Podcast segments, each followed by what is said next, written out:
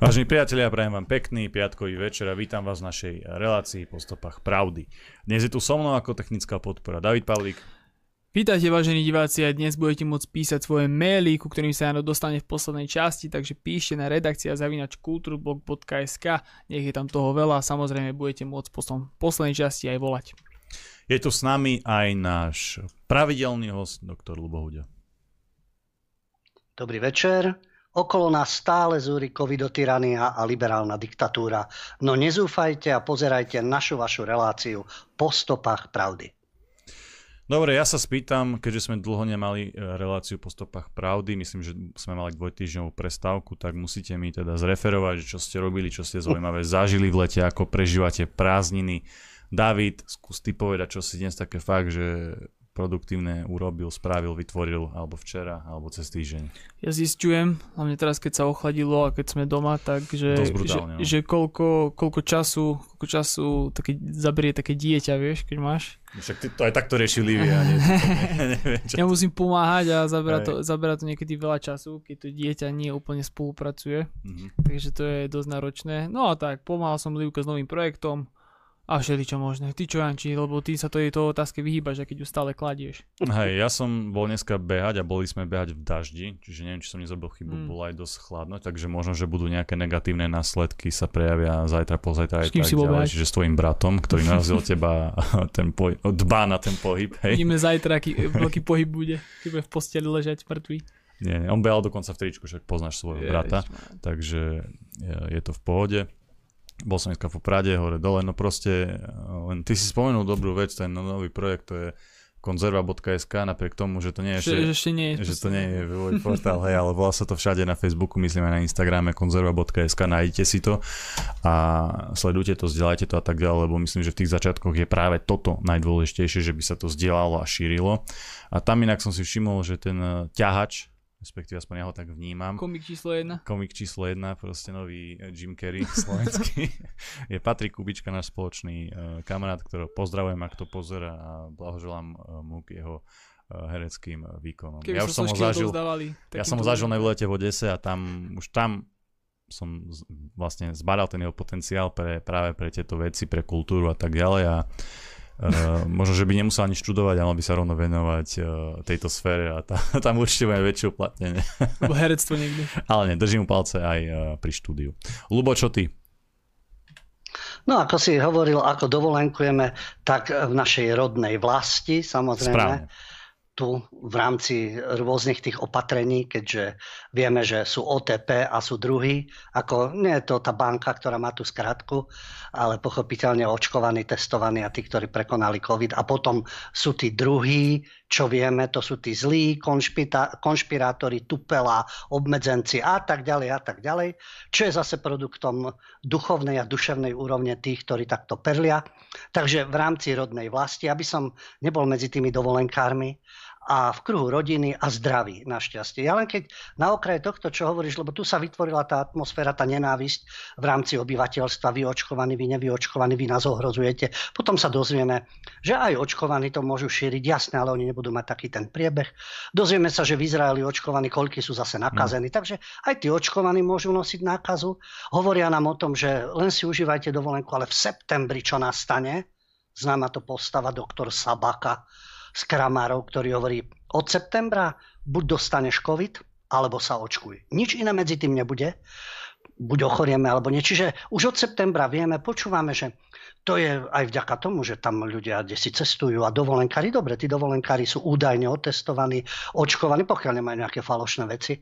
A teda oni sú bezpeční, ale ako vieme, aj tí očkovaní to môžu preniesť. Takže teraz poďme v rámci tejto covidopaniky, alebo by som povedal covidiotizmu. Poďme vytvárať nenávisť podľa ich scenára. Ja nehovorím, že to tak má byť, ale v ich hlavičkách, jak to vzniklo aj občianka Vargova na ministerstve zdravotníctva o Tupelách, Poďme vytvárať teraz nenávisť medzi tými, ktorí boli na dovolenke v zahraničí a tí, ktorí zostali na Slovensku. Lebo vy zo zahraničia, vy to prinášate. O vás sa hovorí, že vy keď sem prileziete, tak vtedy to v septembri vypukne aj vaše detičky, lebo nastúpia do škôl.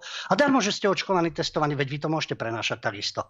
Veď sa to potvrdzuje vo svete, keď si očkovaný, neznamená, že to nebudeš prenášať.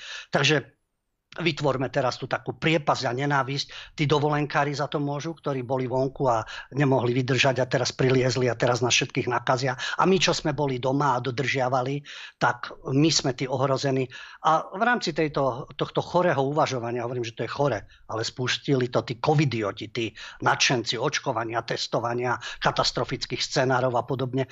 Znovu, pre tých, ktorým to nejako hm, nemyslí, to nie, tu nejde o to tvrdiť, že neexistuje existujú ľudia, ktorí ochoreli, ľudia, ktorí mali zdravotné problémy, ktorí sú v nemocniciach, boli v nemocniciach, alebo ktorí zomreli. Jasné, tam sú ukazovatele. Tu ide o to, ako sa tá situácia využíva, zneužíva, kšeftuje sa s ňou, vydiera, zastrašuje a vyvoláva nenávisť, protesty a tak ďalej. Takže pozor na tých dovolenkárov, teraz sa poďme nenávidieť, kto bol, kto nebol. Ale ako hovorím, to je podľa scenára covidiotov. Lubo, prekvap ma prosím a povedz, že nie sú žiadni dnes libioti a covidioti a že sú iba odvážlivci a že sú iba tí Tak správni. môžeme byť ignoranti. Jasné, môžeme povedať, že ale nie. Eh, neboli žiadni covidioti a libioti a sú len odvážni, ale sú aj aj. To by bola čistá Severná Korea, nie? lebo tam je tiež všetko pozitívne, všetko je 120%, eh, výskumy na slnko a tak ďalej. Nie? Lenže no aj my... u nás je zase liberálna Korea. Vieš, u nás sú tiež takisto určité správy, ktoré len vyhovujú tej covidopanike, tej atmosfére, ktorá, ako čo máme, mm-hmm to, čo stále opakujeme a čo stále platí vlastne. Či je to LGBT, či je to COVID, či je to multikulty, či je to nebezpečenstvo z Ruska, či je to otázka NATO a uhlíková stopa, veď dnes sa tomu budeme venovať. Veď vieme, že tá uhlíková stopa, e, piatky a Gretka a klimaboj a podobne a z prezidentského paláca a e, medzinárodné fóra vieme, že čo sa deje s uhlíkovou stopou, čo všetko máme na svedomí a na čom zelení ryžujú, pričom si robia samozrejme aj svoj politický program, ktorý vedie skôr k záhube európskych národov, ale hlavne, že zachraňujú atmosféru, planetu a uhlíkovú stopu. Takže tomu sa budeme venovať samozrejme. No to až v no, druhej časti, ale teraz si dáme predsa našu obľúbenú rubriku, ale nebudeme obmedzení, musíme teda reflektovať aj tých našich e, libiotov a covidiotov, predsa sú to vo veľkej miere aj naši e, spoluobčania, s ktorými zdieľame spoločný priestor, teda tí, ktorí sú samozrejme zo Slovenska. Ešte predtým, ako začnem, lebo to tiež vlastne patrí k tomu libiotizmu.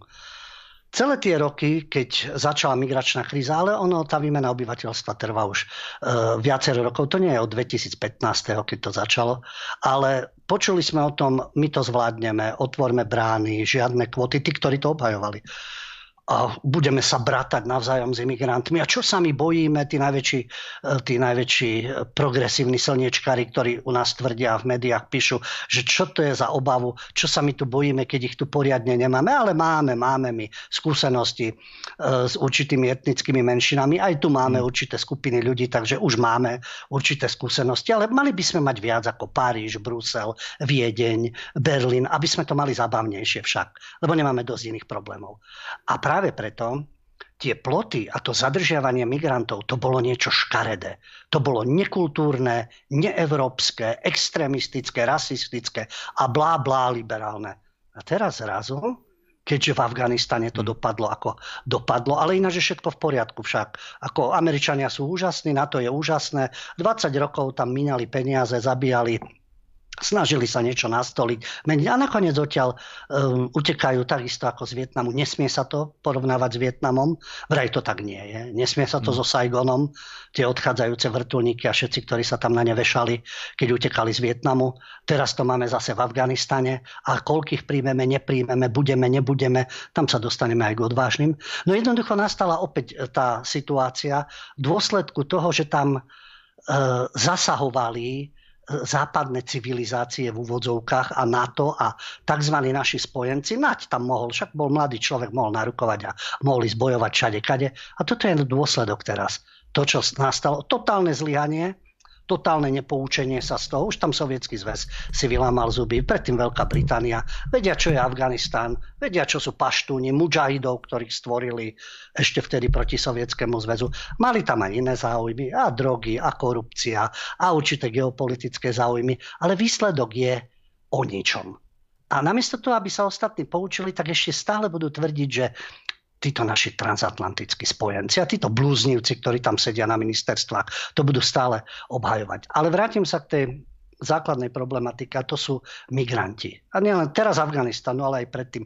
Pri rôznych tých vojnách, kde vobchali svoj nosisko odborníci z Pentagonu a prisluhovači z Bruselu a domáci kolaboranti, nič nedokázali len rozvratiť tie krajiny, vyvolať rozbroje, občianské vojny a spustiť vlny migrantov. A či to bol zámer? Jo, to by bola škaredá konšpirácia. Kdeže? To sa všetko tak náhodne. Však v Pentagone mali tých sedem krajín, ktoré v piatich rokoch napadnú. A to sú všetko. A tak toto zapadalo. A oni to nedokázali predvídať a tak ďalej. To poznám. Áno a konšpirácie z Vietnamu sa nepoučili, však čakali až na Afganistán. E, z Koreji sa polopoučili, lebo polovičku stratili, polovička im ostala. No a nie a nie sa pouč- poučiť. A takisto Európa, ale zdá sa, že sa už poučila Európa len najväčší silniečkári, liberáli a táraji o európskych hodnotách teraz držia slušne povedané ústa. V akej súvislosti? No Gréci stavajú obrovský masívny plot s osnatým drôtom, 40 kilometrov okolo rieky Euros, čo je hraničná línia medzi Gréckom a Tureckom. Tam je elektronický sledovací systém, pohraničné vojska sú v pohotovosti, lebo Ateny majú strach opodstatnený z obrovskej imigračnej vlny, ktorá sa odštartovala nástupom Talibanu opätovne k moci. Ale teraz ich eurolokaji a eurohujeri nekritizujú. To je rozdiel ako pred deviatimi rokmi, keď začali s tou stavbou už vtedy Gréci, lebo vedeli, čo, čo to obnáša na tej hranici grécko-tureckej, akí obohacovatelia prichádzajú, ako vieme, z univerzít, vzdelaní, mierumilovní, tolerantní a tak ďalej, všetky tieto táraniny. A teraz je ticho. Takisto Maďari, keď pred šiestimi rokmi stavali plot proti imigrantom, to bolo revu a vresku a porušovania rôznych pravidel a tak ďalej. A dnes zdá sa, že je to inak. Dobre, Turecko nie je v EU, ale ďalší. Hraničné zariadenia s Iránom.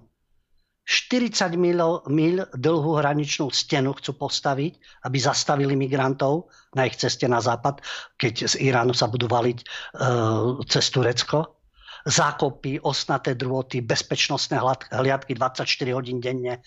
No a z Turecka poďme pekne do Polska, kde nelegálne hraničné priechody z Bieloruska zase strážia, kde e, Poliaci stavajú hraničný plot, vysoký 2,5 metra a na podporu pohraničných jednotiek je povolaných stále viac vojakov.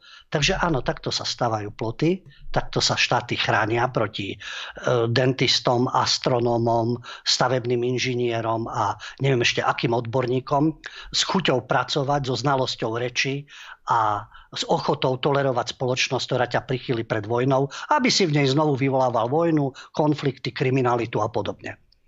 A teraz je ticho okolo tých plotov, lebo sú potrebné, lebo to nevedia inak riešiť. Lebo čo dajú kvóty a budú obohacovať jednotlivé územia. No, e, takže dostávame sa dostávame sa teraz vlastne k našej obľúbenej, no skôr neobľúbenej Libioti. Áno. Dostávame sa na domácu scénu. E, jeden univerzálny argument, ktorý existuje na všetko, už viete, ktorý to je, nech sa deje čokoľvek. Vychádzajme z tejto situácie reálnej totižto podnet na poslanca Slovenského parlamentu Miroslava Žiaka zo Sasky. Tento podnet dal Ondrej Ďurica z Republiky a tento podnet išiel na výbor parlamentný pre nezlučiteľnosť funkcií a má sa zaoberať Miroslavom Žiakom, pretože tento poslanec za SAS, Slovenskú arabskú stranu, propaguje horálky a ako sa vyjadril poslanec Ondrej Ďurica, len preto, lebo výrobca na adresu nezaočkovaných ľudí povedal, že majú sedieť doma. No a podľa Ondreja Ďuricu, tým, že propagoval tohto výrobcu poslanec, tak znevýhodňuje nestranných podnikateľov, ktorí neriešia hmm. tieto politické otázky. Čím sa bráni poslanec Žiak, okrem toho, že tam dáva nejaké trestné oznámenia, mňa len zaujal ten argument, keď sa teda pustil do strany republika. Môžete uh, oponovať, jasne, jasne, vy máte blízko k republike, všetci majú k niekomu blízko, každý jeden z tých novinárov od Todovej, ktorá má teraz dobre bydlo pod Slavinom, takisto uh, Hanzelové a tak ďalej, majú blízko k niekomu. Ale o ten, mne ide tentokrát o princíp. Že dobre, poslanec Žiak povie, máte tam právnych analfabetov, pretože robia nesprávne právne analýzy, k tomu sa vyjadrujete, ale nie k židovskému holokaustu, pretože to nie sú historici. No, a už hovorí o pseudoodborníkoch, takže ešte keď aj ide o horálky, keď ide o COVID, tak čo vyťahneme? No holokaust, to tam musí zaznieť, lebo kebyže náhodou by vám uh, niekto nepripomenul, že tu nejde len o COVID a horálky, ale vy keď sa zastávate nezaočkovaných, ale pozor, vy ste neriešili holokaust. Pozor, to nie ste odborníci a len aby ste sa nedostali k moci, ako sa vyjadril. No hlavne, že oni sú už pri moci. Takže holokaust vždy použiteľný. Ale na druhej strane, Ďalších.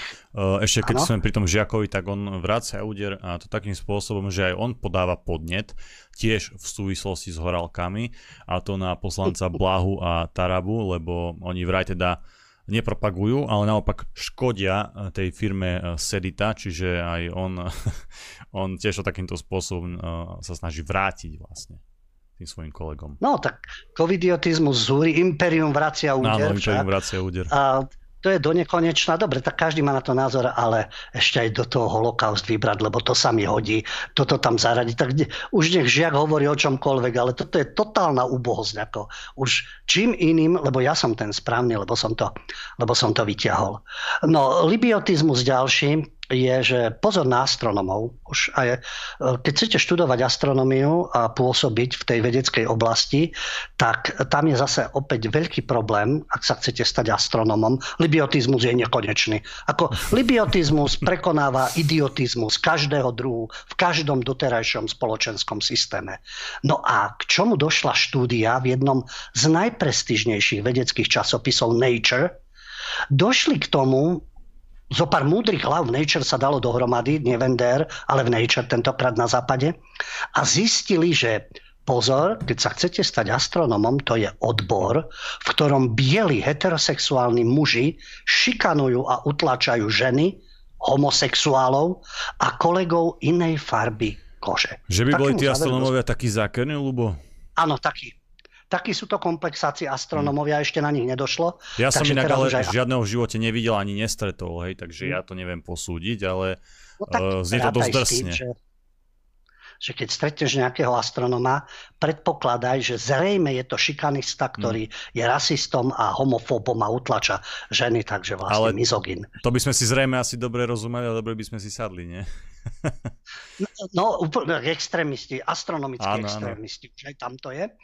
E, samozrejme, že zo pár múdrych hlav má výhrady, že čo to je za štúdiu, ale taký časopis to uverejní, renomovaný vedecký časopis, že čo to je za špekulatívnu anketu s prakticky neoveriteľnými závermi, lebo e, podľa toho prieskumu, ktorý uskutočnila Londýnska kráľovská astronomická spoločnosť, keď Londýnska, tak to je, ako nie je o čom, nie? to je špičkové, e, tá šikana, obťažovanie v Británii a možno aj v ďalších štátoch je bežnou súčasťou práce v astronómii a geofyzike. Oni si vybrali nejakých 661 vedcov a výskumníkov a z nich 44% povedali, že boli šikanovaní, lebo sú sexuálne, príslušníci sexuálnej menšiny, ľudia inej farby pleti alebo ženou. Takže toto je v astronomii. Konečne sa niečo také odhalilo. A ďalší znak takého uh, úžasného libiotizmu je, na čo prišli vo Vancouveri, zase Kanada, tak to je opäť, tam sa môžeme poučiť, pretože uh, v kanadskej provincii Britská Kolumbia, metropolovie Vancouver, sú desiatky až stovky ľudí každý deň predávkovaní drogami. Kto vie prečo, šťastná spoločnosť, ale ľudia nejak uh, sa nevedia s tým vyrovnať.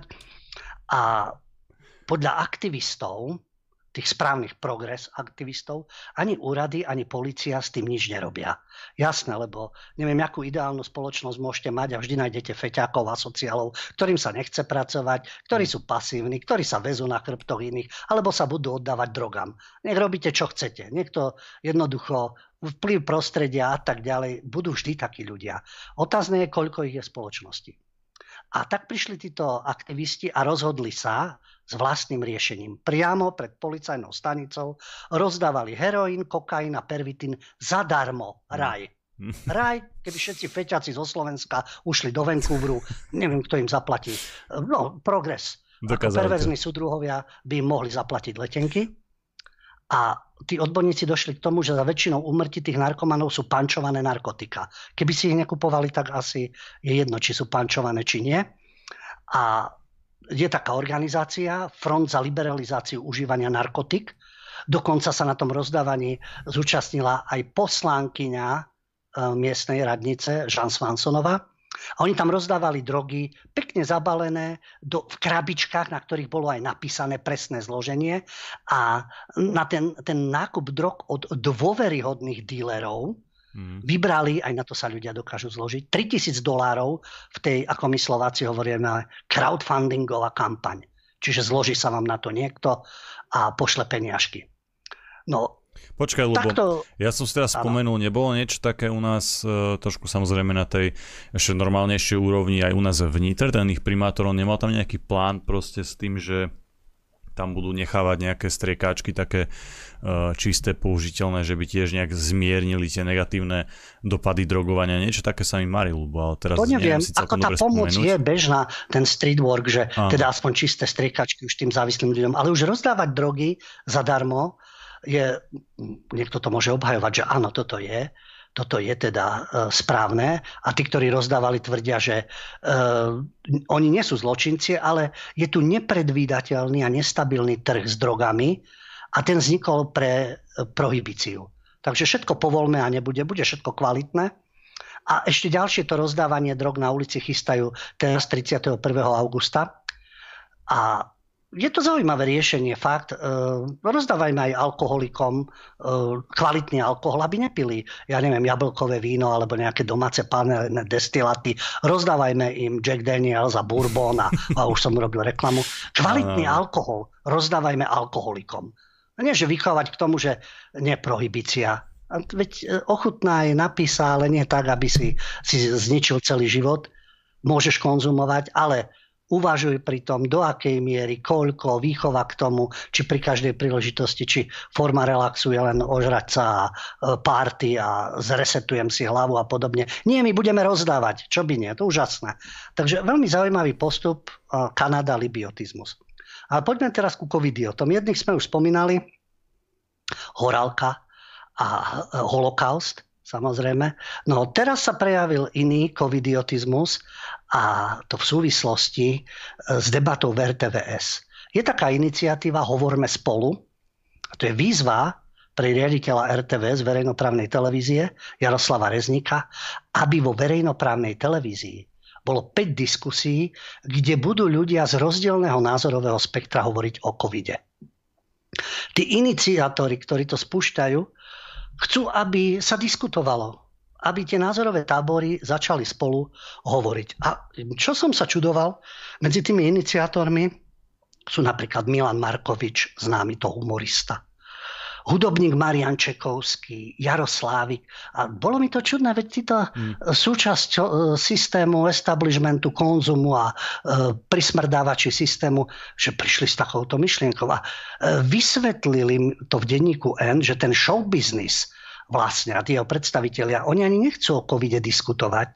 Oni len chcú, aby sa v diskusii stretli vedecké kapacity, s ľuďmi, ktorí COVID popierajú, zľahčujú alebo údajne šíria hoaxy. Čiže my vás vyzmeme ale tak, aby sme vás zotreli, len aby to nedopadlo naopak.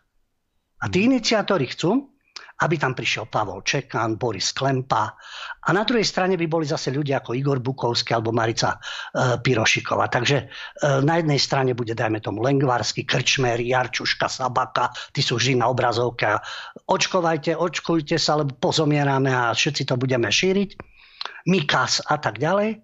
A na druhej strane teda budú iní ľudia, ktorí majú iný názor, či je to Peter Weiss ako advokát, ktorý sa zastáva neočkovaných, Marica Pirošiková, ktorí tvrdia, že očkovanie je experiment a je to vlastne zločin.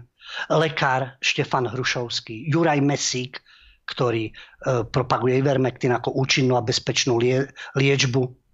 A jedna strana, druhá strana hneď samozrejme je reklama, lebo tá druhá strana, tí, ktorí oponujú, vieme, že majú priestor v konšpiračných a dezinformačných médiách.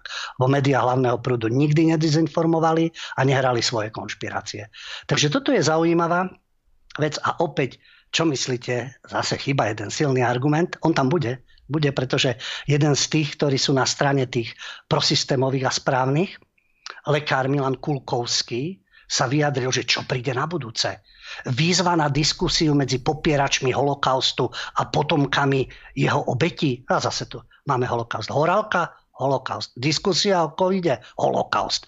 Neuveriteľné. Ja si myslím, že už tých ľudí by to malo uražať, že nestrkajte nás všade kade, lebo vám to vyhovuje. Na druhej strane v rámci covidiotizmu má zmysel nečušať. Neže, a čo ja zmením? A čo? Radošinské najmä divadlo? Radošinské návidné divadlo v rámci správnych spoločenských opatrení, aby boli in, prišli s tým, že hrozí tre- avizovaná tretia vlna. Budeme do divateľnej sály, tej stálej scéne, ktorú majú v Bratislave, vpúšťať len zaočkované osoby. No ale sociálne siete spustili vlnu kritiky, e, zase veľmi trefne v, tej, v tých vyjadreniach bolo zase, však keď oni používajú tú argumentáciu, keď im vyčítali dobre, tak si našieme žlté hviezdy a smerom svienčím. Téma holokaustu je univerzálna. Takto písali rozhorčení. No a Radošinské naivné divadlo na základe týchto reakcií verejnosti, ako sa vyjadrili z divadla, e, pochopili, že mm, tak toto neočakávali a prehodnotili svoje rozhodnutie. Takže pokiaľ bude Bratislava v zelenej zóne, tak umožnia vstup všetkým ľuďom. Bez ohľadu na očkovanie, negatívny výsledok testovania, prekonanie ochorenia a ešte sa aj ospravedlnili divákom, ktorých svojim predchádzajúcim rozhodnutím spôsobili akúkoľvek nevôľu. Že vidíte, malo to svoju reda, reakciu. Ľudia sa ozvali, povedali si svoj názor a Radošinci prehodnotili svoj covidoprístup.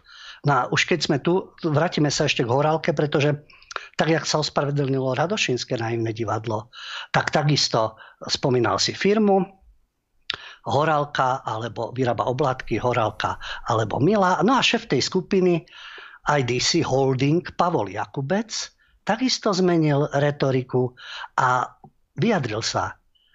E, chcel by som sa týmto dotknutým jednotlivcom, keby som sa mohol tým dotknutým jednotlivcom ospravedlniť, tak to aj urobím. Pre nás je totiž dôležitý každý zákazník. Bez ohľadu na to, či je očkovaný alebo neočkovaný. Aha, takisto to malo vplyv. Nech si poslanec tam vyskakuje, dáva trestné oznámenia, považuje podnet za nezmyselný Holding a jeho šéf Jakubec už sa ospravedlňujú. Už si vážia zákazníka, aj neočkovaného, lebo ten môže byť zdravý a nemusí ani nič šíriť. Takže to sú zaujímavé postrehy, pokiaľ ide o libiotov a covidiotov. No ale aj tvoja obľúbená rubrika, aj moja máme aj odvážlivcov. Ešte, že tak. Lubo, Keď počkaj, ale to si dáme asi zrejme uh, po, po prestávke, áno, Dobre. aby sme začali tú ďalšiu časť našej uh, relácie, vieš, uh, na pozitívnej vlne, nejak niečo inšpirujúce, motivujúce. Dobre, vážni priatelia, ja vás vítam späť v ďalšej časti našej dnešnej uh, relácie po stopách pravdy. Lubo, ja som ti skočil do reči, aby sme tú ďalšiu časť otvorili tak pozitívnejšie, takže dávam ti slovo a poďme na tých odvážlivcov. Ako som spomínal, naša obľúbená rubrika, dúfam, že aj našich divákov, lebo to sú inšpi, inšpirujúci e, politici a osobnosti, keď sa odvážia mm. povedať náhlas to, čo by u nás od Vogue Barbie alebo e, z vlády e, nevyšlo, až na jedného teda sexuálne chticho, chtivého uchyláka, ktorý ako pokiaľ ide o imigrantov je schopný niečo povedať, ale celkovo vždy prislúhuje. Takže politicky nekorektní odvážlivci rakúsky minister vnútra Karl Nehammer z Rakúskej ľudovej strany ľudovec, keď sa pustil do Európskej komisie, odvážil sa, je to na serveri Kurier, keby mal niekto pochybnosti, že také niečo nie je, je to tuto v susednom štáte. A Nehammer nemal problém povedať, návrhy, aby sa teraz všetci ľudia z Afganistanu dostali do Európy, môžem len veľmi dôrazne odsúdiť. Cieľom nemôže byť priviesť do Európy tisíce a tisíce Afgáncov. To nie je riešenie. Je to krátkozraká a ideologicky chybná politika, ktorá je pre Európu nebezpečná. Ochrana utečencov musí byť zaistená v regióne. Veľmi múdro rakúsky minister vnútra, toto už malo panovať roky rokuce v Európe, nielen v súvislosti s Afganistanom. A rovnako aj Sebastian Kurz, rakúsky kancelár, keď e, sa zmienil rovnako ako aj predtým Nehammer o veľkej afgánskej komunite v Rakúsku. 4, e, a teraz údaje. z toho počtu 44 tisíc Afgáncov, ktorí sú v Rakúsku, mnohí z nich nemajú žiadne vzdelanie, ťažko sa integrujú, o čom svedčia štatistiky kriminality. Takže aj premiér Kurz odmieta prijatie migrantov a ďalších Afgáncov, keď e, rázne povedal, to sa za môjho kancelárstva nestane. Príjmať ľudí, ktorých potom nemožno integrovať, to je obrovský problém pre nás ako štát, povedal rakúsky e, kancelár. No, takže áno, takto odvážne sa dokážu vyjadriť. A ďalšiu inšpiráciu, ktorú máme od slovanských bratov z Balkánu. Slovinci, keď šéf Európskeho parlamentu David Sassoli a Šimečka Nikolsonová blúzni tam o tom, ako má Európa vyzerať. A slovinský premiér, keďže Slovinsko je teraz v druhej polovici roka, tohto roka predseda Rade Európskej mm. únie, a slovenský premiér Janec Janša pekne na Twitteri napísal, Európska únia neotvorí pre Afganistan žiadne európske humanitárne ani migračné koridory. A poučil sa z minulosti, a nie zo svojej, ale z európskej Janša, nedovolíme zopakovať strategickú chybu z roku 2015, keď krajiny EÚ oznámili svoju pripravenosť príjmať migrantov zo Sýrie a ďalších severoafrických krajín bez obmedzení. Nie je povinnosťou Európskej únie a Slovenska pomáhať a platiť všetkým na našej planete, ktorí ujdu, namiesto toho, aby bojovali za svoju vlast.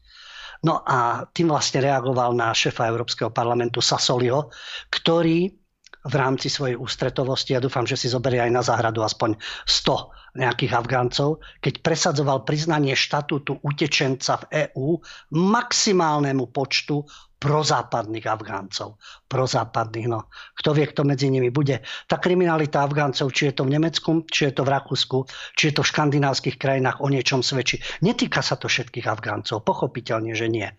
Ale nekontrolované množstvo si prijať do svojej krajiny a teraz čakať, čo bude, keď sú doteraz zlé skúsenosti, to nie je žiaden uh, humanitný prístup, lebo to je nezodpovedný prístup k vlastnému obyvateľstvu. Takže Janša Nehammer, Kurz, to sú odvážni ľudkovia. No a ešte na okraj šéf amerického vlasteneckého hnutia Proud Boys, Henry, Enric Taria, ktorý je hispanského pôvodu. Hej, už som chcel povedať, čele... že to znie ako nejaký ten biely rasista. No, ja, no biely fašista, rasista, ano. extrémista, krajný pravičiar. E, zničil transparent Black Lives Matter, strhol z Černožského kostola vo Washingtone minulý december a spálil a dostal za to 5 mesiacov za mrežami, dostal pokutu 1000 dolárov, no a plus musí dať 347 dolárov tomuto kostolu, lebo spôsobil takúto hroznú vec. No, Tario už predtým organizoval demonstrácie na Trumpovú podporu a proti hnutiu Black Lives Matter a uh, takisto bol obvinený z útoku na Kapitol a podobne. Takže dovolil si spáliť tento ich paškvila výzvy vlastne k černovskému rasizmu, hoci sa skrývajú za nejaké občianské práva. No tak to sú takí e, nekompromisní ľudkovia, ktorí uvidíme, či Kurz a Reamer dodržia svoje slovo. Janša už má dlho, dlhší, dlhodobejší problém e, s týmito eurolokajmi. Jasné, vyčítajú mu médiá a tak ďalej. To isté, čo robia oni, keď sú pri moci. Tak to, to máme našu rubriku, kde máme odstrašujúce príklady aj príťažlivé a môžeme prejsť na našu tému. Keďže dnešnou našou témou je ekonáboženstvo a klima alarmisti. To ťa takisto počúvame pravidelne. Aha. Som to hovoril na začiatku, uhlíková stopa, plány Európskej únie, zelený údel, e, ako naša Vogue Barbie e, recykluje odpad, čo robí preto, aby CO2 nás nestrašilo a nemuseli sme toto všetko dýchať. No a takisto tu máme vedcov a máme diskusiu a počúvame len jedných, klimaalarmistov ak niečo neurobíme. Áno, sú tu záplavy, sú tu suchá, e, sú tu, je tu skleníkový efekt a oteplovanie planety a tak ďalej. No ale teraz reálne, čo môžeme, čo nemôžeme, čo môžeme my v Európe, do akej miery to ovplyvňujeme, neovplyvňujeme, čo sa deje. Môže byť k tomu diskusia alebo jeden názor. Asi len jeden. Však ako v prípade covidu, očkovania a tupelov, tak takisto Gretka, Klus a e, piatky a demonstrácie proti konšpirácií, predstavte si, aj to už bolo v Bratislave, keď mládež stredoškolská zachraňuje planetu a má tam co-conspiracy, čiže kravská konšpirácia. No a najlepšie vybijeme zvieratá alebo metan, pochopiteľne, teda hovedzí dobytok a nebudeme jesť, budeme vegáni, vybijeme kravičky a nebudeme mať deti a rôzne iné opatrenia urobíme a zrušíme rôzne uh, energetické zdroje a bude, že nám hej. Lebo my sme tu mali reláciu s Lukášom Kopáčom a s Marianom Ďurišom, to sú tvoji kolegovia a asistenti z Európarlamentu. A my sme tu mali tiež také, uh, možno také výrazné momenty, ktoré odzneli v tom Európskom parlamente, návrhy rôzne eurokomisárov a jednoducho také tie e, topky proste. A tam tiež odznelo, teda tak ma o tom informoval Lukáš Kopač, že sú druhovia v Európarlamente, teda pardon, v Eurokomisii oni chcú vlastne zmeniť traviaci systém uh, hovedzieho dobytka tak, aby uh, produkoval menej toho metánu. Že oni to chcú dosiahnuť pomocou nejakého samozrejme krmiva a tak ďalej, ale aj nejakých genetických zásahov a tých podobných záležitostí. Že mi to strašne pripomenulo to, ako chceli niekedy u nás súdrovia rozkazovať vetru, dažďu a tak ďalej. Ano. A títo už išli na tú vyššiu úroveň, už chcú rozkazovať aj dokonca tráviacemu systému kráv. Ja neviem, či je to možné, či je to nemožné, ale každopádne určite to nie je prirodzené a neviem si predstaviť teraz, že nejakí tí naši drobní farmári tu hlavne teda v Strednej Európe, v Východnej Európe a tak ďalej, že budeme ovplyvňovať naše kravičky, aby e, travili inak lebo aby to vyhovalo tým predstavom našich eurokomisárov. To už je tiež, to súvisí s tou hlavnou témou, vlastne, ktorú tu máme, Lubo. A to sú tie trošku naozaj uletené uh, teórie, nápady tých ekofanatikov opäť e, rôzne strany barikády, aj nám niekto písal do relácie, že čo, čo máte proti vegánom a vegetariánom. E, tu nejde byť proti vegánom, vegetariánom, veď jedz, čo chceš, pre mňa, za mňa aj chrobáky, aj trávičku, aj pupavu a niekto iný zase, pokiaľ teda, ako hovorím, to nepreháňa, že každý deň zabíjame zvieratá, meso musíme mať každý deň a trikrát denne a rôzne druhy a tak ďalej. Aj tam sa to dá striedmo, takisto je to otázka chovu, je to otázka výberu potravín, e, takisto e, načasovanie, koľkokrát človek bude jesť meso, ale e, opäť sa to dostáva do tej roviny ja keď vítam, uh, nie ja, ako obrazne povedané, mm. ja keď vítam utečencov, som lepší človek, som slušný človek. Keď som vegán, som lepší, slušný človek.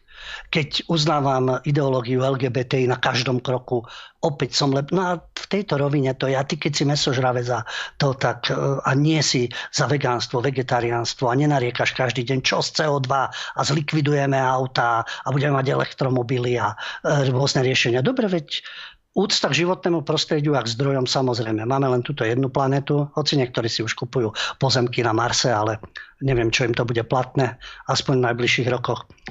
A chceme všetci piť čistú vodu a dýchať zdravý vzduch. No a na základe toho musíme robiť určité opatrenia. Ale aké opatrenia? To, čo som povedal na začiatku, čo je reálne a nie neustále apokalyptické strašenie, lebo buď sa uvaríme, áno, stúpajú teploty, ale na planete vždy boli zmeny, napriek tomu, čo je dnes priemyselný vývoj a dôsledky skleníkového efektu. Ale poďme k faktom. Na jednej strane klimaalarmisti. A to neznamená, že nevychádzajú z určitých faktov. Jedni vychádzajú z tých, druhí z tých. A teraz k tomu, komu fanaticky a oddane veriť, že toto je jediná pravda, ideme za ňou, ideme za Gretkou, hurá, ako program. Eko program má mať každý. Lebo každému má záležať na budúcnosti, či už vlastného štátu, detí, rodiny a vlastne v tom, čo žijeme. Takže to je úplne prirodzené. Nemusíme všetko zdevastovať, zdrancovať a konzumom. Ale to zase neznamená, že keď nie si ekofanatik, ekofašista a klimaalarmista, tak ty si ten zlý človek, ktorý likviduje budúcnosť, lebo niečo je aj medzi tým. No a to globálne oteplovanie a tie sucha, ale aj povodne, varuje OSN, máme na svedomí my ľudia, lebo planéta sa podľa vedcov určite ohrie o 1,5 stupňa. A to je tá ľudská činnosť, ktorá spôsobuje tie zásadné výkyvy klímy. To tvrdí medzivládny panel pre zmeny klímy pri OSN. To je taká inštitúcia, na ktorú sa vždy klimaalarmisti a ekofanatici odvolávajú. Tí vedci pripravovali správu, Zhodli sa na tom, áno, treba znižiť emisie všetkých skleníkových plynov, nielen oxidu uhličitého, ale samozrejme metán. No, dostaneme sa aj ku kravičkám. A tu práve treba niečo robiť, lebo uh, ináč tá teplotná hranica bude stúpať a stúpať. To je ten medzinárodný panel. A apeluje na politikov, na firmy, zmente prístup k výrobe, chápaniu ekonomiky, lebo toto spôsobuje globálne oteplovanie. Taká správa bola v 2014 a toto je súčasť tej správy, ktorá bude v 22. 2022 práve k tomuto tejto situácii, ktorá je a to, je a to je teda ten medzinárodný panel pre zmeny klímy, ktorý sa týmto zaoberá. Inak, to je...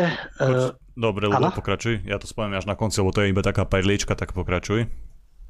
Áno, ďalšia skupina, ktorá tu prichádza, klimatologická e, ECF, to je World Weather Attribution a Európska klimatická nadácia, ktoré hovoria o tom, že sú povodne, sú zmeny klímy a budú 9 krát častejšie. To je takisto správu, ktorou doplňajú tento medzivládny panel.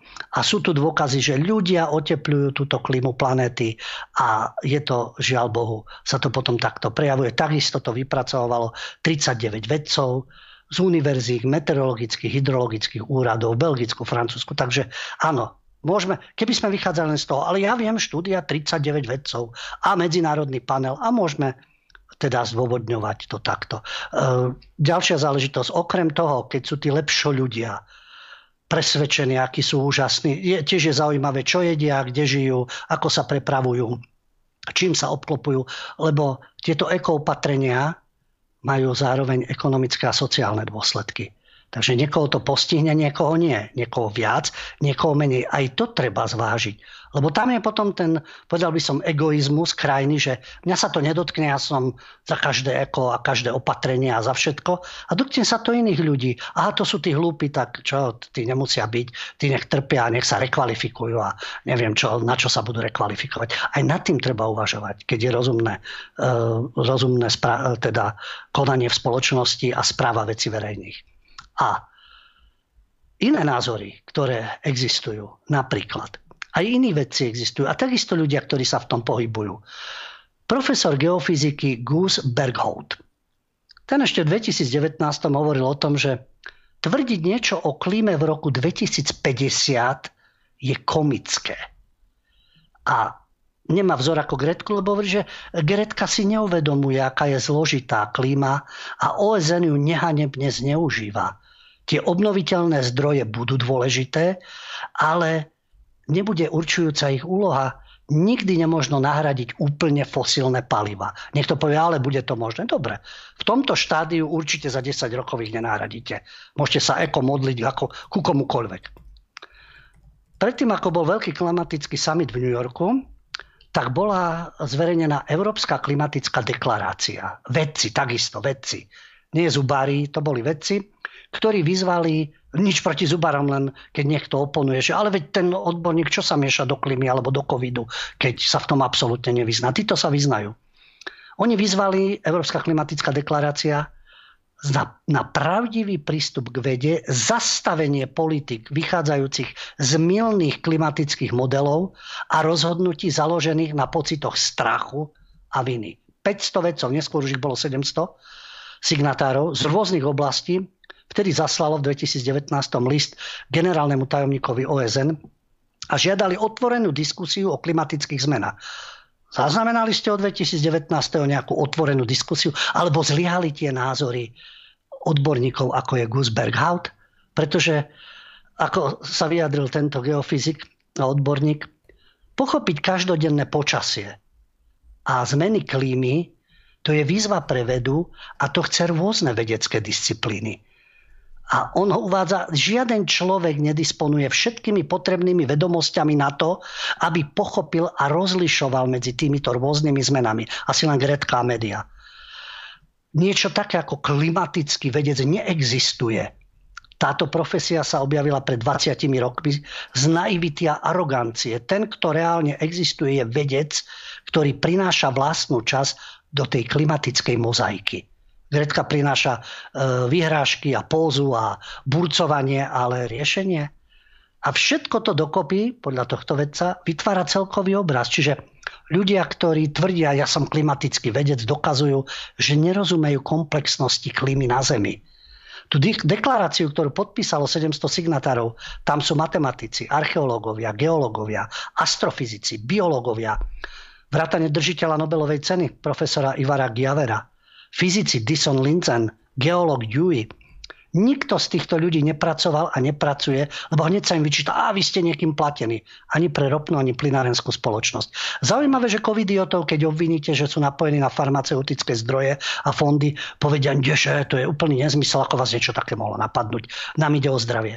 A tí ľudia, ktorí poukazujú, že klimaalarmisti to preháňajú, zavádzajú a vytvárajú paniku a presadzujú určité záujmy, musia pracovať pre ropnú alebo plynárenskú spoločnosť. Aj tento odborník vlastne vysvetľuje Gus Berghout ako profesor geofyziky. Na univerzite Delft pôsobí a tam rozvíjal technológiu na zobrazovanie geologického archívu. A táto geologická história obsahuje všetky tajomstva o klíme Zeme. Takže využíva svoje skúsenosti z geovedy, aby poskytol verejnosti úplný obraz o klimatických zmenách. Našťastie, že existujú alternatívne zdroje a človek sa o týchto ľuďoch dozvie. Nemá žiaden profit, ani žiadna spoločnosť ho eh, nepodporuje. A on uvádza tie tvrdenia alarmistov, teda odborníkov, ktorí sa prikláňajú k tomu všeobecnému názoru, odborne povedané, antropogénne príčiny zmeny klímy, čiže ľudské. Preto antropogénne. My za všetko môžeme a my všetko rozkažeme vetru, dažďu a všetkému možnému. No Gus hovorí o tom, že je tu množstvo výborných štúdí, ktoré jasne ukazujú, že mainstreamové klimatické modely predpovedajú zlé. Zveličujú globálne oteplovanie a predpovedajú hrozivý náraz prírodných katastrof. A skutočnosť ukazuje, že taká tá obrovská skazá temnota sa nenaplňa. Lenže keď hovoríte niečo iné, tak ste vyvrheli. On tvrdí, že klimatické zmeny tu už boli dávno predtým, ako ľudstvo vôbec začalo existovať. Ale už má problémy na univerzite. Spomína profesora Petra Rida, ktorého vyhodili, pretože hovoril verejnosti, že veľký bariérový, teda systém koralových útesov na svete, je vo výbornom stave. Profesorka Susan Crockfordova tu vyhodili, pretože dokazovala, že polárne medvede nie sú ohrozené, ale darí sa im. Ak poviete pravdu, máte problém. Takže univerzity nemajú ved, nemajú radi vedcov s opačnými názormi, ktorí narúšajú prevládajúci smer. A tu sa k tomu dostávame. Prevládajúci smer je dôležitý, je určujúci. A keď sme pri Gretke, ono to už zaznelo viackrát, ale pripomeňme si, lebo mnohí majú sklony e, práve utekať sa ku Gretke. Takže e, BBC zverejnila informáciu, takisto nie je najnovšia, ale treba si ju pripomenúť, pokiaľ ide o ocka aktivistky Grety Thunbergovej, Svante Thunberg, ktorý vo vysielaní BBC otvorene povedal, že keď sa jeho dcera začala zaujímať o klímu, tak začali ju podporovať, aby nechodila poza školu. Pretože o týchto klimatických zmenách sa dozvedela potom, čo sa ju rodičia snažili zaujať, lebo mala depresie. Lekári jej diagnostikovali Aspergerov syndrom. A aby ju zaujali niečím, tak začali vlastne ju informovať o tejto klíme a ona v tom svojom mozočku ich označila za pokrytcov, pretože na jednej strane jej pomáhajú a na druhej strane ako sa správajú. Takže začali podporovať ten jej aktivizmus a on sám povedal, že to nebolo z toho, že oni chceli zachraňovať klímu, ale aby zachránili svoje dieťa, aby bolo šťastnejšie. A otec Thunbergovej vlastne priznal, že Gretka predtým, než začala štrajkovať proti klimatickým zmenám a balachala ďalších, trpela ťažkými depresiami. 3-4 roky to trvalo. Prestala chodiť do školy, nehovorila, odmietala jesť. A práve preto ten záujem o klímu v nej podnetili, aby sa teda niečomu venovala. A ona to teda zobrala tak, že e, keď beriete vážne klimatické zmeny, tak niečo musíme v tomto smere robiť. No a matka Grety Malena Emanová, ktorá je operná spevačka, začala teda prakticky prestala lietať lietadlom. Koľky z týchto? Klus a spol, nemyslím náš minister zahraničných vecí, ale e, ten spevák z Českej republiky Tomáš Klus a jeho poučovanie o eku koľky z nich nelietajú lietadlom? Takže e, Malena Emanová prestala lietať lietadlom, otec sa stal vegánom. Ako sa vyjadril? Všetko tieto veci sme robili, lebo sme vedeli, že je to správne urobiť, lebo keby sme ich nerobili, Nie kvôli tomu, aby sme zachránili klimu, ale aby sme zachránili svoju dceru. A pre šťastie svojej cery urobím čokoľvek.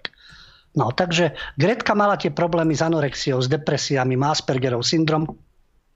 No a dostala sa e, vďaka tomu z toho, že e, urobili, čo urobili rodičia, ale to nie je len otázka rodičov, pretože e, sú tu aj iné, ako sa dostala do povedomia. Veď takto by to zostalo len v rodinnom kruhu. A tu boli zaujímavé skupiny, ktoré z navrhovaných klimatických opatrení môžu výrazne profitovať. Nápad organizovať a získať takto na svoju stranu názorovo školákov za klíma mal švedský aktivista Toren. Ale nenašiel ľudí, len Gretku. Tá stala s transparentom na ulici týždeň vlastne predtým, ako jej mama vydávala knihu, ktorá hovorí o zrodení aktivistky Gretky. Mediálna kampaň. Máme takú v prezidentskom paláci. A človek, ktoré, ktorý ich na tej ulici vyfotil a urobil z toho kampaň na Twitteri, Ingmar Renzog, realitný magnát a biznismen, ktorý rok predtým, ktorého rok predtým v Denveri školil Al Gore vo svojom výcvikovom tábore Climate Reality. Náhoda však. No a Renzogová firma E, nemáme čas. Potom z Gretky urobila maskota a zarábala na ňom. Tak e, áno, to, že dnes títo protestujúci je dobre zaujímať sa o životné prostredie, ale keď hovoria, že to sú zlé rozhodnutia lídrov a nečaká nás žiadna budúcnosť, no mládež je ľahko indoktrinovať, ako vidieť, toto teda bola toto bola teda výrazná hra s Gretkou, ktorá sa vyvíjala aj mediálne a dospela do takého štádia, akého dospela. No ale poďme ešte teda e, sa pozrieť na rôzne tieto eko následky a čo to môže spôsobiť, keď e, to znie síce pekne na prvé počutie, ale v realite. Napríklad spaľovacie motory. Ano, zákaz spaľovacích motorov. Pretože to môže teda zhoršuje klímu, ako varujú experti. Európska komisia v rámci tohto klimatického balíčka, keď si spomínal aj Európsky parlament, navrhuje, aby nové vozidla od roku 2035 nemohli produkovať žiadne emisie oxidu uhličitého.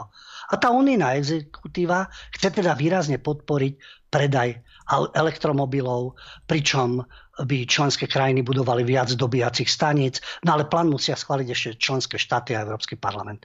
Ako myšlienka skutočne však zaujímavá. No a teraz sa pozrime trošku z iného pohľadu, ako Green Deal, ten zelený údel. Medzinárodná agentúra pre energiu prišla totiž s alarmujúcou analýzou, to je, to je informácia teraz z maja 2021, pokiaľ ide o spotrebu nerastov v súvislosti s plánmi na ochranu klímy.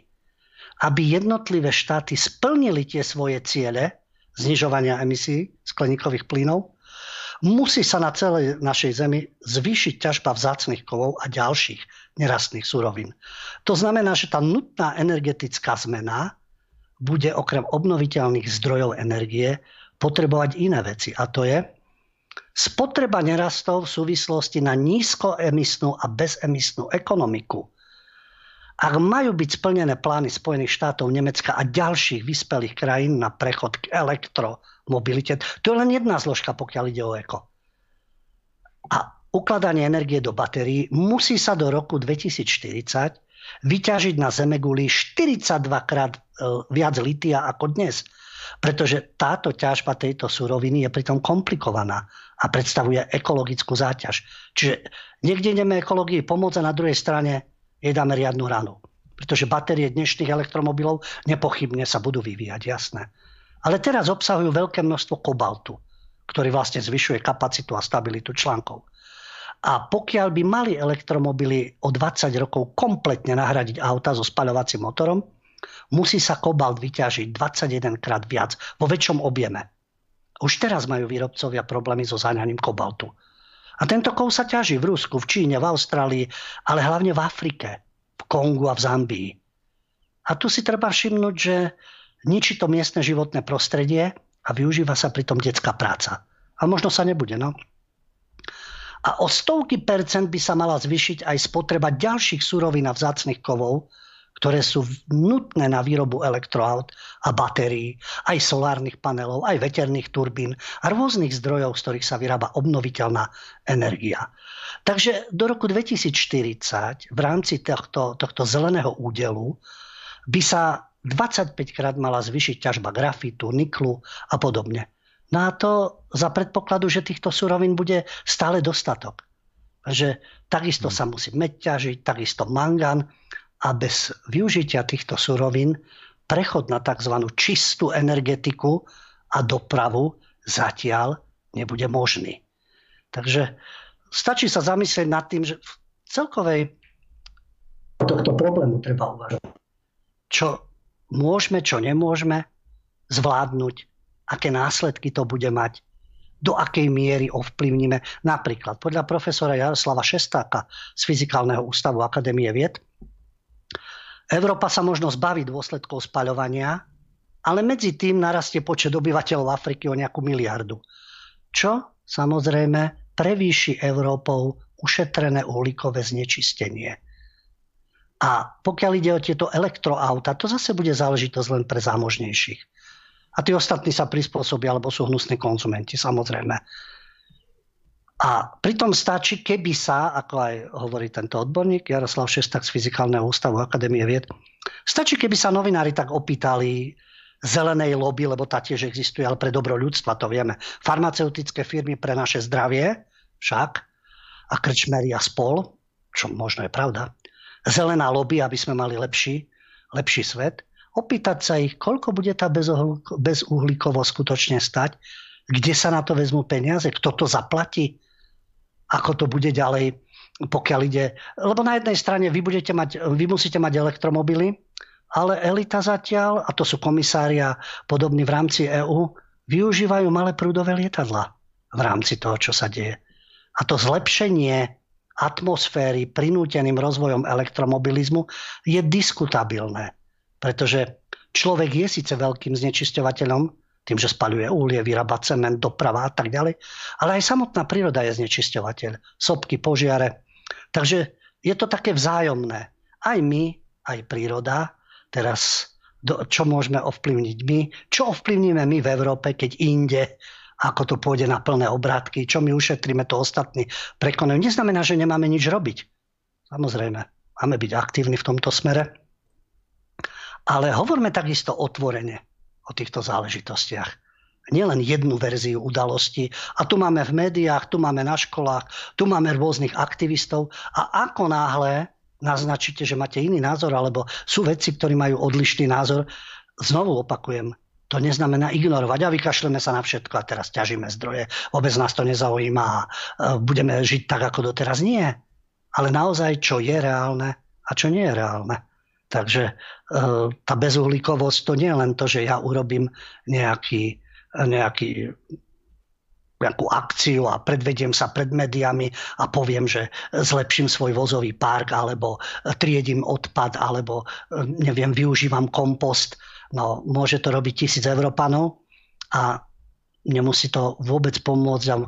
Takisto žiaľ Bohu, že niekto na tom zarobí z týchto projektov, niekto sa na tom opäť nabali a či príslušníci tej zelenej lobby, či budú takisto vo svojom živote takí skromní, bez tých lietadiel, bez tých pobytov všade, kade, bez tej svojej materiálnej náročnosti. Veď Al Gore, žiarivý príklad, jeho rodina spotrebuje energie a nie z obnoviteľných zdrojov, ako priemerné americké rodiny za celý rok, ale najväčší bojovník za zelenú propagandu. Takže je to, je to na zváženie, že komu dôverovať a komu nie. Napríklad, e, veľké množstvo ľudí, nielen u nás, myslím v Európe a v našich krajinách, si uvedomuje ten stav, ktorý je. Aj v Číne sú takí, aj v Indii, ale práve tam je tá najväčšia produkcia. Nech Európa urobi čokoľvek. Čiže tam by mali byť takisto zamerané aktivity, čo tam zmeniť aké tam bude riešenia. A žiaľ Bohu, že aj v tejto ekológii ide o zisk a sú tu určité tendencie využívať, zneužívať aj túto problematiku. A to treba demaskovať. A nie schovávať sa za Gretku a obdivovať. Gretka je nešťastné dievča, ktoré vyšli rodičia v ústrety, zneužili médiá, zelená lobby ju propaguje a podobne. Ona potrebuje pomoc. No, tak urobili z nej cvičenú ekoopičku, ale um, treba pochopiť jej stav a tú situáciu, ale nie, tu máme ľudí, ktorí ju budú dávať za vzor a obdivovať, pričom je človečik, ktorý potrebuje pomoc. A reálne riešiť problémy, ktoré sú. A nielen takto teoreticky. Ešte teda na okraj, keď sme si už hovorili o elektromobiloch, ja som spomínal na začiatku ten problém, že vybijeme krávy, lebo metán a tým, že sme vegáni a vegetariáni, my pomáhame planete a vy, mesožravci, stvárate to, čo stvárate. No, znalci v poľnohospodárstve, a ne, že by platila poľnohospodárska lobby, niekoho zelená, niekoho farmaceutická, niekoho poľnohospodárska, takže kvalita životného prostredia. A tí, ktorí sa pohybujú v oblasti poľnohospodárstva a rôznych agrárnych komorách, tiež majú na to určitý názor. A tie informácie, ku ktorým sa dostávajú rebelujúci, protestujúci, či sú adekvátne. Pretože nie sú úplné. Napríklad kampaň ohľadne metánu zo zvierat. Za rok u nás tej atmosfére ten metán zo zvierat v priebehu roka uškodí atmosfére tak, ako jeden prelet lietadla. Takže o čom sa bavíme? Tí najradikálnejší nelietajú lietadlami a dúfam, že chodia bicyklami. Jasné. Aj Tomáš Klus, ktorý sa váňa Gretkou, že ho spomínam, lebo to je názorný príklad pokritectva keď ide do Latinskej Ameriky alebo niekde inde na dovolenku, ide na bicykli? Alebo lietajúcim balónom, balónom ako žil ven okolo sveta za 80 dní? No asi nie. Takže zrejme tu je ten problém, že čo treba riešiť. Nie hľadať vinníkov, ale riešiť to pochopiteľne. Vôbec poľnohospodárska politika, potraviny sa prevážajú z jedného konca na druhý. To sú kamióny, to sú exhaláty a podobne. Pričom v regiónoch sú podmienky, aby bola potravinová sebestačnosť. Lebo jasné, poľnohospodári sú zlí. Uh, urban mládež a kaviarenská mládež ani nevie, čo sa deje na poliach a čo vlastne jedia, alebo čo vbehnú do supermarketu, alebo ja neviem, si myslia, že a toto je z tej farmy, tak to bude. A niekto na to musí pracovať. Niekoho to živí a podobne. Takže v tých regiónoch má byť podporované poľnohospodárstvo. Západní si podporujú svoje poľnohospodárstvo. Naši ľudia nie všetci samozrejme svojho času to bolo, ale čo, naše výrobky sú horšie a majú vyššiu cenu a kupujeme zahraničné, ideme si nakúpiť do Rakúska a podobne. Nebudeme našich výrobcov podporovať. Potom to takto vyzerá. Polnohospodárov západných si podporuje Európska únia, pochopiteľne, na úkor našich krajín. Tam napríklad rastú stavy hospodárskych zvierat. Či je to v Holandsku, Írsku, v Nemecku, vo Francúzsku. U nás klesajú, samozrejme. A potom sa to rieši napríklad aj, tak, čo je takisto dôležité, pokiaľ ide o hospodárske zvieratá, tá organická hmota, to, čo je po tých zvieratách a tak ďalej, keď sa hnoj dostáva do zeme, to zadržuje vodu, takže takisto to má svoj význam, aj chov dobytka, aj to, ako pôda dostáva organické látky. No, je to na diskusiu v každej oblasti. Ale čo robia v týchto západných krajinách? Oni už majú toho veľa, takže to chcú vyvážať dokonca ten hnoj a tie organické zložky, ktoré súvisia s chovom zvierat. A to chcú voziť. A čím to budú voziť? Zase kamionmi a vlákmi a podobne, no tak vlak je predsa len šetrnejší ale prípadne opäť to bude stať určite náklady. Takže to je komplexný problém, ktorý treba riešiť a nielen obviňovať politikov a tváriť sa, že á, strany zelených, keď budú pri moci, to vyriešia. Mm, rozkážu dažďu a rozkážu ekonomikám v zahraničí a prinútia ľudí, čo majú robiť a čo majú jesť a na čom sa majú voziť a to bude otázka, či je to výživy obyvateľstva, či je to otázka dopravy a vlastne kvality života.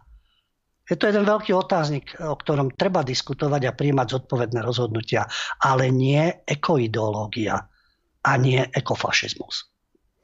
Lebo ja som ťa chcel vlastne vtedy doplniť, čo sa týka toho vegánstva a vegetariánstva. Ja som minulé na sociálnych sieťach našiel takú zaujímavú myšlienku, ktorú sa tiež snažím vlastne nejakým spôsobom žiť a snažím sa ju realizovať. A ide o to, že vlastne jem viac mesa, jem dvakrát viac mesa kvôli tomu, že keď je nejaký vegetarián a myslí si, že robí nejakú zmenu k lepšiemu, tak ja mu to takýmto spôsobom vlastne kazím. Je to hnusné odo mňa, ale, ale toto, mňa, no, ty mňa sa tá teda, myšlienka páči. A to ja, som saboter. Ty sabotuješ ich úsilie. Áno. No, ale veď uh, my sme mali v kultúrnej, uh, teda kultúra umenie bez cenzúry, autocenzúry, amerického stand-up komika, ktorý sa vysmial všetkých z týchto trendov, ale on takisto hovorí, uh, tam uvádzal. Ja nikomu neprikazujem, čo má jesť a koľko má jesť a to, ale vy takisto neurčujte ostatným ľuďom a nehrajte sa na lepšie ľudí. Tak buď tým príkladom môžeš kultivovane povedať, ja pozri sa, ja toto jem, mám takýto zdravotný stav, zlepšilo sa to a to, zváž ty, samozrejme, lebo ako jesť nepričetne a určité zložky potravín, takisto vieme, rakovina hrubého čreva, má to rôzne následky, takže aj to treba zvážiť. Ale zase, aby som ti, e, ťa prinútil, že ty budeš jesť cviklové ragu s pohankou a rezenie čosi katastrofálne a zlé a vražda a budem splietať o kravách a o metane a neviem to ani tak, ako to zaznelo teraz, čo všetko sa vyprodukuje inde, tak to je potom fakt akože len ideologická komédia, póza a podobne. Na to majú byť diskusie, na to majú mať ľudia informácie, vedomosti a rozhodni sa podľa toho. A keď chceš niekoho urážať, lebo ty máš lepší spôsob života, no tak potom sa nečudujú, že aj teba budú urážať. A môže to dopadnúť všelijako. Dnes som videl jeden taký škaredý vtip, možno si poviete od veci, ale je to o tom, že kto sa do čoho štilizuje a dnes, aké sú trendy. Chlap ide za tínedžerkou na toaletu a tam jej zdôvodní, že on sa identifikoval ako žena. Otec tej tínedžerky si ho nájde, vybije mu všetky predné zuby a povie, že sa identifikuje ako zubková víla. No, tak ako vždy sa môžeš nejako no, identifikovať, lebo na nezmysel môže byť ďalší nezmysel. To mi pripomenulo, raz nám tu do relácie tiež volal jeden uh jeden pán, David si na to bude určite pamätať, tiež možno to zareagovať, uh, že vraj uh, Minion bol tiež niekedy zubar a že tiež niekomu vybil zuby na zastávke, pamätáš? Ja si nič také nepamätám, ale keď sa to tvrdí, jeden, tak... Jeden pán, ktorý volal, že... A bol tu Miňo, tu sedel a mu sa volal, že ak mu Miňo raz na nejaké zastávke vybil zuby.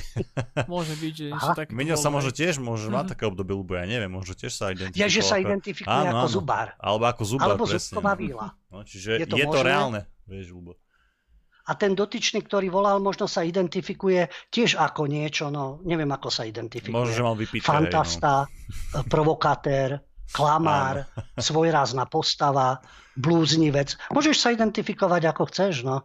A možno sa iba ako žerial, napríklad bager, alebo čokoľvek. Dnes je možné všetko. Len nesmieš mať odlišné politické názory alebo na základné témy, čo spomínam, či je to LGBT, multikulty, teraz najnovšie COVID.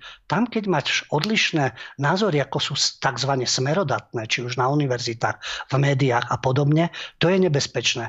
Ale rôzne úchylnosti, tam sa môžeš ventilovať, koľko chceš, psychické úchylky, sexuálne úchylky, tam sa môžeš hľadať. No a ešte základná vec, ak nie si biely a nie si heterosexuál, a nie si z tradičnej a neobhajuješ tradičnú rodinu, môžeš sa identifikovať ako chceš, asi vyvolený, chránený a máš pravdu.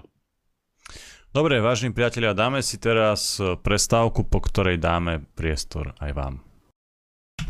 Tak vážení, vítajte v poslednej časti, aj keď bude bude vlastne prednosť e, v týchto telefonátoch, keď máte problém sa dovolať, určite píšte svoje maily na redakcia zavinač kulturblog.sk. Myslím, že áno, to stále v podstate väčšinu prebehne, takže mhm. keď tam bude nejaký super trefný mail, ale máte problém sa dovolať, určite píšte. Musím povedať, že ja to nejako nefiltrujem, len ja sa musím naozaj, e, to musíte vychápať, vážení diváci, že ja nemôžem jednoducho čítať obrovské siahodlhé e-maily v našich reláciách, čiže ja keď vidím, že to je fakt veľký text, tak ho ignorujem. Nie, že by som mal problém s čítaním alebo respektíve s obsahom toho e-mailu, ale e, nie je to teda hm, veľmi také praktické. Dobre, Lubo, asi traja ľudia nám napísali ohľadom protestov, takže ja to spojím. E, blíže sa protesty, budú v Košiciach, v Bratislave. E, tvoj nejaký komentár k tomu, ako to vidíš, ako to podľa teba možno dopadne a či to má zmysel? Ako to dopadne, uvidíme, aká bude účasť. Samozrejme, že to má zmysel. Dnes sme uvádzali príklady, keď napríklad Radošinské naivné divadlo zmenilo svoj názor, keď šéf holdingu v súvislosti s obľúbenými horálkami pre Sasku takisto povedal, že si váži jedných aj druhých zákazníkov a poopravil svoje vyhlásenia a tvrdenia. Takže samozrejme, protestujte, vzdorujte, vyjadrujte odpor, e, vyvíjať, treba vyvíjať iniciatívy. Škoda, že no škoda. Je jasné, že niekto sa snaží e, tieto akcie torpedovať. To, čo bolo na začiatku ohlásené, opozícia, či Smer, či Republika, tak ako Milan Uhrik sa vyjadril, tu nejde o Uhrika alebo Ofica, tu ide o Slovensko. Lebo toto je vláda covidotyranov, psychopatov a neoliberálnych fanatikov. A jedno, kto ju bude, za... všetci ju musia zastaviť. A jasné, ja som asistent Uhrika, tým sa vôbec ako netajím, keď niekto má problém, že ale to je z tých pozícií. Je to z tých pozícií a kontinuálne mám tieto názory od e, začiatku, keď som pôsobil v médiách dozvedal sa určité informácie, tak práve preto som tým asistentom a stotožňujem sa názorovo. A nemám s tým problém, ide mi o tieto zásadné veci. Ale drvivá väčšina novinárov, prestitútov má rovnako názory stotožňujúce sa, keď už sme pri európskych poslancov, s Nikolsonovou a Šimečkom. A nie sú e, ich asistentmi, ale píšu. A tvária sa ako ich hovorcovia a asistenti a obhajujú. Takisto stand-up komici, takisto mnohí z kultúry a umenia. Sú pomaly na tlačovom odbore PS a presne rozprávajú, stotožňujú sa s tým a propagujú, čo títo ľudia. Takže keď chcete, ukážte mi nejakých tých novinárov, mi ukážte takých tých úplne nestranných a nadvedcov, ktorí každý z nich má blízko k určitým názorom. Tuto ide o podstatnú vec a tým sa netajím a to je jedno, že či Smer alebo Republika alebo kto sa na tomto zúčastní, pretože tých, čo som spomínal práve, ako udavači nabehli v Európskom parlamente a varovali sekciu socialistov, frakciu. Hmm že Smer organizuje niečo s fašistami a treba ich vylúčiť. Sami nie sú ničoho schopní, tak ala Benčík idú, udávajú a teraz z tej socialistickej internacionalistej frakcie začnú zase tlačiť na Smer. Tam sa Fico zľakne a povie, že nič také nerobíme, ale každý je vítaný. Treba ignorovať tieto ich špinavé zákulisné hry. Jednoducho každý, kto považuje túto situáciu za neúnosnú, či je to pred ústavným súdom v Košiciach, či sú to akcie v Bratislave, kde tiež aj iní organizujú, čo je škoda, mal by byť jeden alebo koordinovaný odpor, koordinovaní organizátori bez ohľadu na stranickú príslušnosť. Pred 89. sa tiež spájali aj veriaci, aj ateisti, aj liberálne orientovaní, aj konzervatívni, aj vlastenci, aj tzv. svetoobčania, lebo chceli zvrhnúť určitú formu vlády a určitý systém. No a potom už nastali rôzne diskusie, problémy a jasné, boj o politickú moc. Ale to ľudí vtedy spájalo, ten odpor. No a teraz je tá situácia taká istá. Teraz bolo výročie 68., že 23 rokov to trvalo, kým odišli sovietské vojska. Títo, keď si zoberieme od 98. od zurindizmu, keď nastal tento proces, ktorý dodnes doťahujú a rozvíjajú, je to tiež 23 rokov. Takže najvyšší čas, aby skončili aj oni a odtiahli aj so svojimi vojskami NATO. A kolaboranti nech sa uplatnia kde chcú. Pozrite sa, čo robia v Afganistane s kolaborantami. E, čudujete sa? Nie, nemusí nám byť sympatický Taliban, ani nie, ani ich moslimské uvažovanie. Ale čo sa čudujú? Že tam odchytávajú tlmočníkov a tých, ktorí robili pre Západ. Oni ich považujú za kolaborantov. To je ich spôsob uvažovania. Takisto tu partizáni strieľali ľudí, ktorí spolupracovali či už so spojencami vtedajšieho slovenského štátu alebo s vedením slovenského štátu. Súdili ich po vojne, považovali za kolaborantov. To isté robí Taliban. Slúžili ste západu, ste kolaboranti. Kto viac, kto menej, kto dostane amnestiu, kto nie. No my máme tu tiež týchto našich kolaborantov. Tak, takisto nech ich zoberú americké lietadlá a nech si ich podvážajú. Žiaden problém. A myslím si, že krajina bude fungovať ďalej. Pokiaľ aj v iných krajinách susedných, jasné, že jedna krajina nezvládne situáciu. A aj s, s inými krajinami, kde je podobné pnutie a podobné názory spolupracovať a vytvoriť alternatívu. Vždy je alternatíva k tomu, čo sa deje a nesplňa to kritéria dôstojného života. Poďme na volajúceho. Počúvame vás. Dobrý večer. Pekný večer. Dobrý večer. Petra pri telefóne z Nitry. Ja by som mala otázku na pána Hudia, e, že aký má názor na prípadné, akože teoreticky, prípadné obnovenie V4. Ďakujeme. Veľmi pekne ďakujeme za otázku, majte sa. Ja o tom hovorím už dlhodobo, áno, úzka spolupráca. Preto ma mrzí, keď predvádzajú niečo maďarskí politici a chodia tu na juh a vyhnanie Maďarov. A takisto by sa dalo o tom veľmi polemizovať. A čo bolo za druhej svetovej vojny a čo bolo za Rakúska, Uhorska a tak ďalej. A rozbijajú tieto snahy. Naopak V4 má odolávať. tomuto tlaku domácich kolaborantov, ktorý každý má vo svojej krajine, týchto liberálov, zelených a podobné sily. A proti tomu, čo sa pečie v Bruseli, alebo čo sa pečie v Pentagonu a kde to chcú zaťahovať. Víte, Greciu zdorujú na hraniciach, Rakúšania takisto, Poliaci takisto a každý sa už snaží chrániť to, ten svoj priestor. Takže naopak ja som za V4, ale spoluprácu nezasahovanie do vnútorných záležitostí. Nie, že e, Vok Barbie si príde so svetovanou nôtou a s týmito umelcami a bude tam rečniť v Českej republike, kto by mal byť pri moci, kto nie, kto robí zlé veci, kto nerobí zlé veci a ktorá, je jasné, ktorej politickej sile nahráva a ktorým kandidátom pochopiteľne. Takto by to nemalo byť. Vo vzájomnej úcte, vo vzájomnej spolupráci, vyriešiť si historické veci a nejatriť sa v tom a spolupracovať, tak ako to bolo aj voľa, kedy stredoevropská iniciatíva Všetko to sa rozbilo, lebo všetci poďme do Európskej únie. A teraz vidíme, ako s nami zaobchádzajú. Čiže priestor ve štvorky rozšírený na stredoeurópsku iniciatívu, kam by malo, mohlo patriť aj Rakúsko, veď tam susedí Taliansko, Balkán a snažiť sa vytvoriť novú formu spolupráce. Napriek skepse to nie je možné, to sa nepodarí. Vždy je na začiatku nejaká myšlienka, nejaký ideál, ktorý treba naplňať. A v praxi sa ukáže, či to môže byť alebo nie. Ale súčasný stav je neudržateľný, zvrátený a proti záujmom národno-štátnym každého štátu v strednej a východnej Európe. Aj západných. Len ide o to, kto sa dostane k politickej moci. Poďme ďalej, počúvame vás. Dobrý večer. Pekný večer. Dobrý večer, prajem radosť bytče. Chcem pozdraviť do štúdia aj pána Huďu. Pozeral som jeho reláciu na OT TV OTV TV a bolo to super vedené, pekný priestor daný, čo ma potešilo. A moja otázka je takáto zhruba.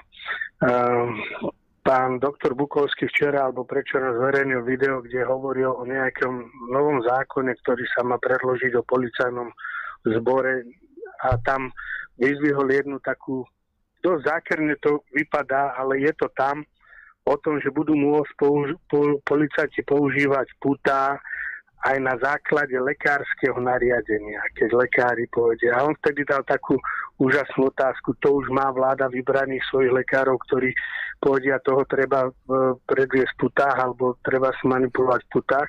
Čiže mne to príde ako keby, keď už nevedia zlomiť ducha, ekonomicky človeka, tak ho označia za nejakého nebezpečného psycho, psychopata, že ho budú musieť takto spútavať a, a predvádzať niekde alebo no, niekde umiestniť. To je jedna vec. A druhá vec, čítal som uh, teraz tej ekológii, čo ste spomínali, že Nemci, v Nemecku našli uh, litium pre 400 miliónov aut na batérie. Čiže je to obrovský biznis. Ja keď som to dal do kalkulačky, mne to vychádza okolo 12 biliónov eur, keď dáme zhruba 30 tisíc za cenu jedného elektroauta. Takže keby v Nemecku našli obrovské ropné alebo naftové na, um, ložiska, tak ja som presvedčený, že by nikto nekričal na ekológiu, ale by stále boli proťažované spalovacie motory. Čiže za tým je biznis, o ktorom už hovoril pán Stanek pred možno 5-6 rokmi a tie elektromobily zďaleka nie sú tak ekologické, ako ich proťažujú. Takže to som chcel k tomu povedať a chcel by som počuť vás koment ohľadne toho zákona policajného, ak môžete. Ďakujem. Ďakujem. Ďakujeme, majte sa pekne. Tak začneme od konca. To, čo ste ako naznačili, uh, to je práve o týchto záujmoch, kšeftoch. Ono to do, aj ideológie dobre vyzerajú keď poviete, že k čomu chcete dopracovať spoločnosť, aké vzťahy maj, majú byť medzi ľuďmi, aké vzťahy medzi štátmi. A v praxi, ak to vyzerá, kto to zneužíva, kto vlastne zneužíva tú moc, prospech koho to je, aké elity. A to isté sa deje aj s ECO. Takže to nie je ignorovanie situácie, aká je, ale poznať všetky fakty, všetky informácie a utvorene hovoriť o týchto veciach a neschovávať sa za autistické dievčatko, za kšefty zelenej lobby a rôzne nereálne predpoklady, ktoré postihnú Európu v rámci ECO, ale čo ďalej vo svete a čo iné mocnosti, respektíve iné štáty budú robiť. A presne pozadie týchto, týchto uh, eko rozhodnutí. A tá prvá otázka, pokiaľ ide o ten zákon, neviem, nemám to naštudované, ale keď hovoríte, policajti budú môcť a podobné veci a vlastne budete nesvojprávni a umiestniť vás niekde. Opäť ten progres pripomína regres. V Sovietskom zväze svojho času, najprv to boli gulagy, najprv sa s nimi nehrali, ale potom už v 70. rokoch politických odporcov alebo oponentov dávali na psychiatriu. A teda nešiel do väzenia, ale bol tam a zbavený všetkého a postupne ho teda takto upratali z nejakej verejnej scény, ktorá vtedy v, toj, v tých podmienkach bola.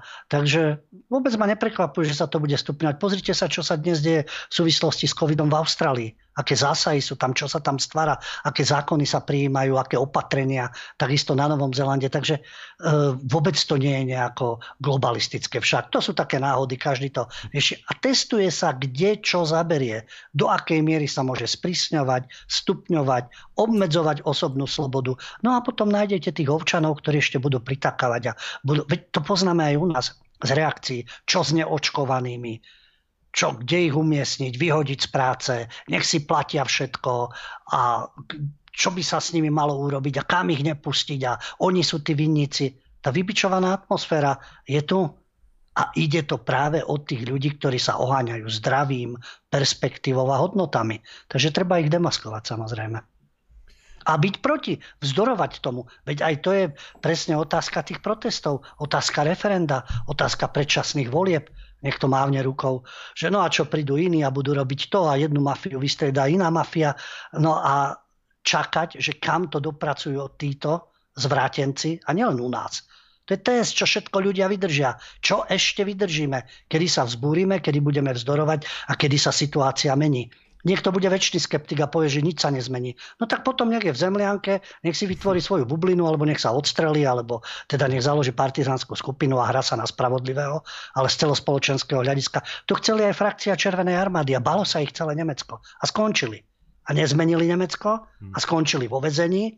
Dnes majú nejakých nasledovníkov, ktorí čmarajú Ačka po meste a želajú zabitie tomu a tomu a občas možno v Grecku hodia nejakú bombičku, ale nič nezmenili lebo to chce iné pnutie, nielen nejakú skupinku. To nie je Castro a Kuba, že partizánska skupina zmení systém a nastolí nový poriadok. Aj to sa dá, ale asi nie v Európe. Tu treba iné páky.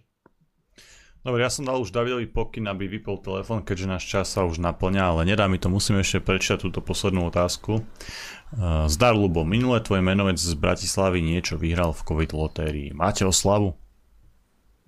To neviem ani menovec, možno, že s takým istým menom, hej, hej, alebo neviem teda o tom. Bratislavy a teda, že či si ty náhodou nevyhral, Lubo, nie, nie, tak ja ťažko môžem byť v lotérii, pretože tam je predsa len potrebné, aby ste mali za sebou OTP však. Hmm. No a mňa sa to netýka, takže ťažko by som mohol e, vyhrať. Ani nikto v mojej rodine nemá tento štýl prihlasovania sa do lotérie a podobne. Takže zrejme hmm. evidentne menovec. Škoda, lebo si mohol sponzorovať potom eh, kultúru blog. Mohol som, no veď áno. byť ten oligarcha v pozadí. Dobre, celý čas tu rečním, že nie, nie, nie a odmietať tieto veci, respektíve zvážiť a vyzývať k diskusii a zároveň sa zúčastním na lotérii, účel sveti prostriedky však.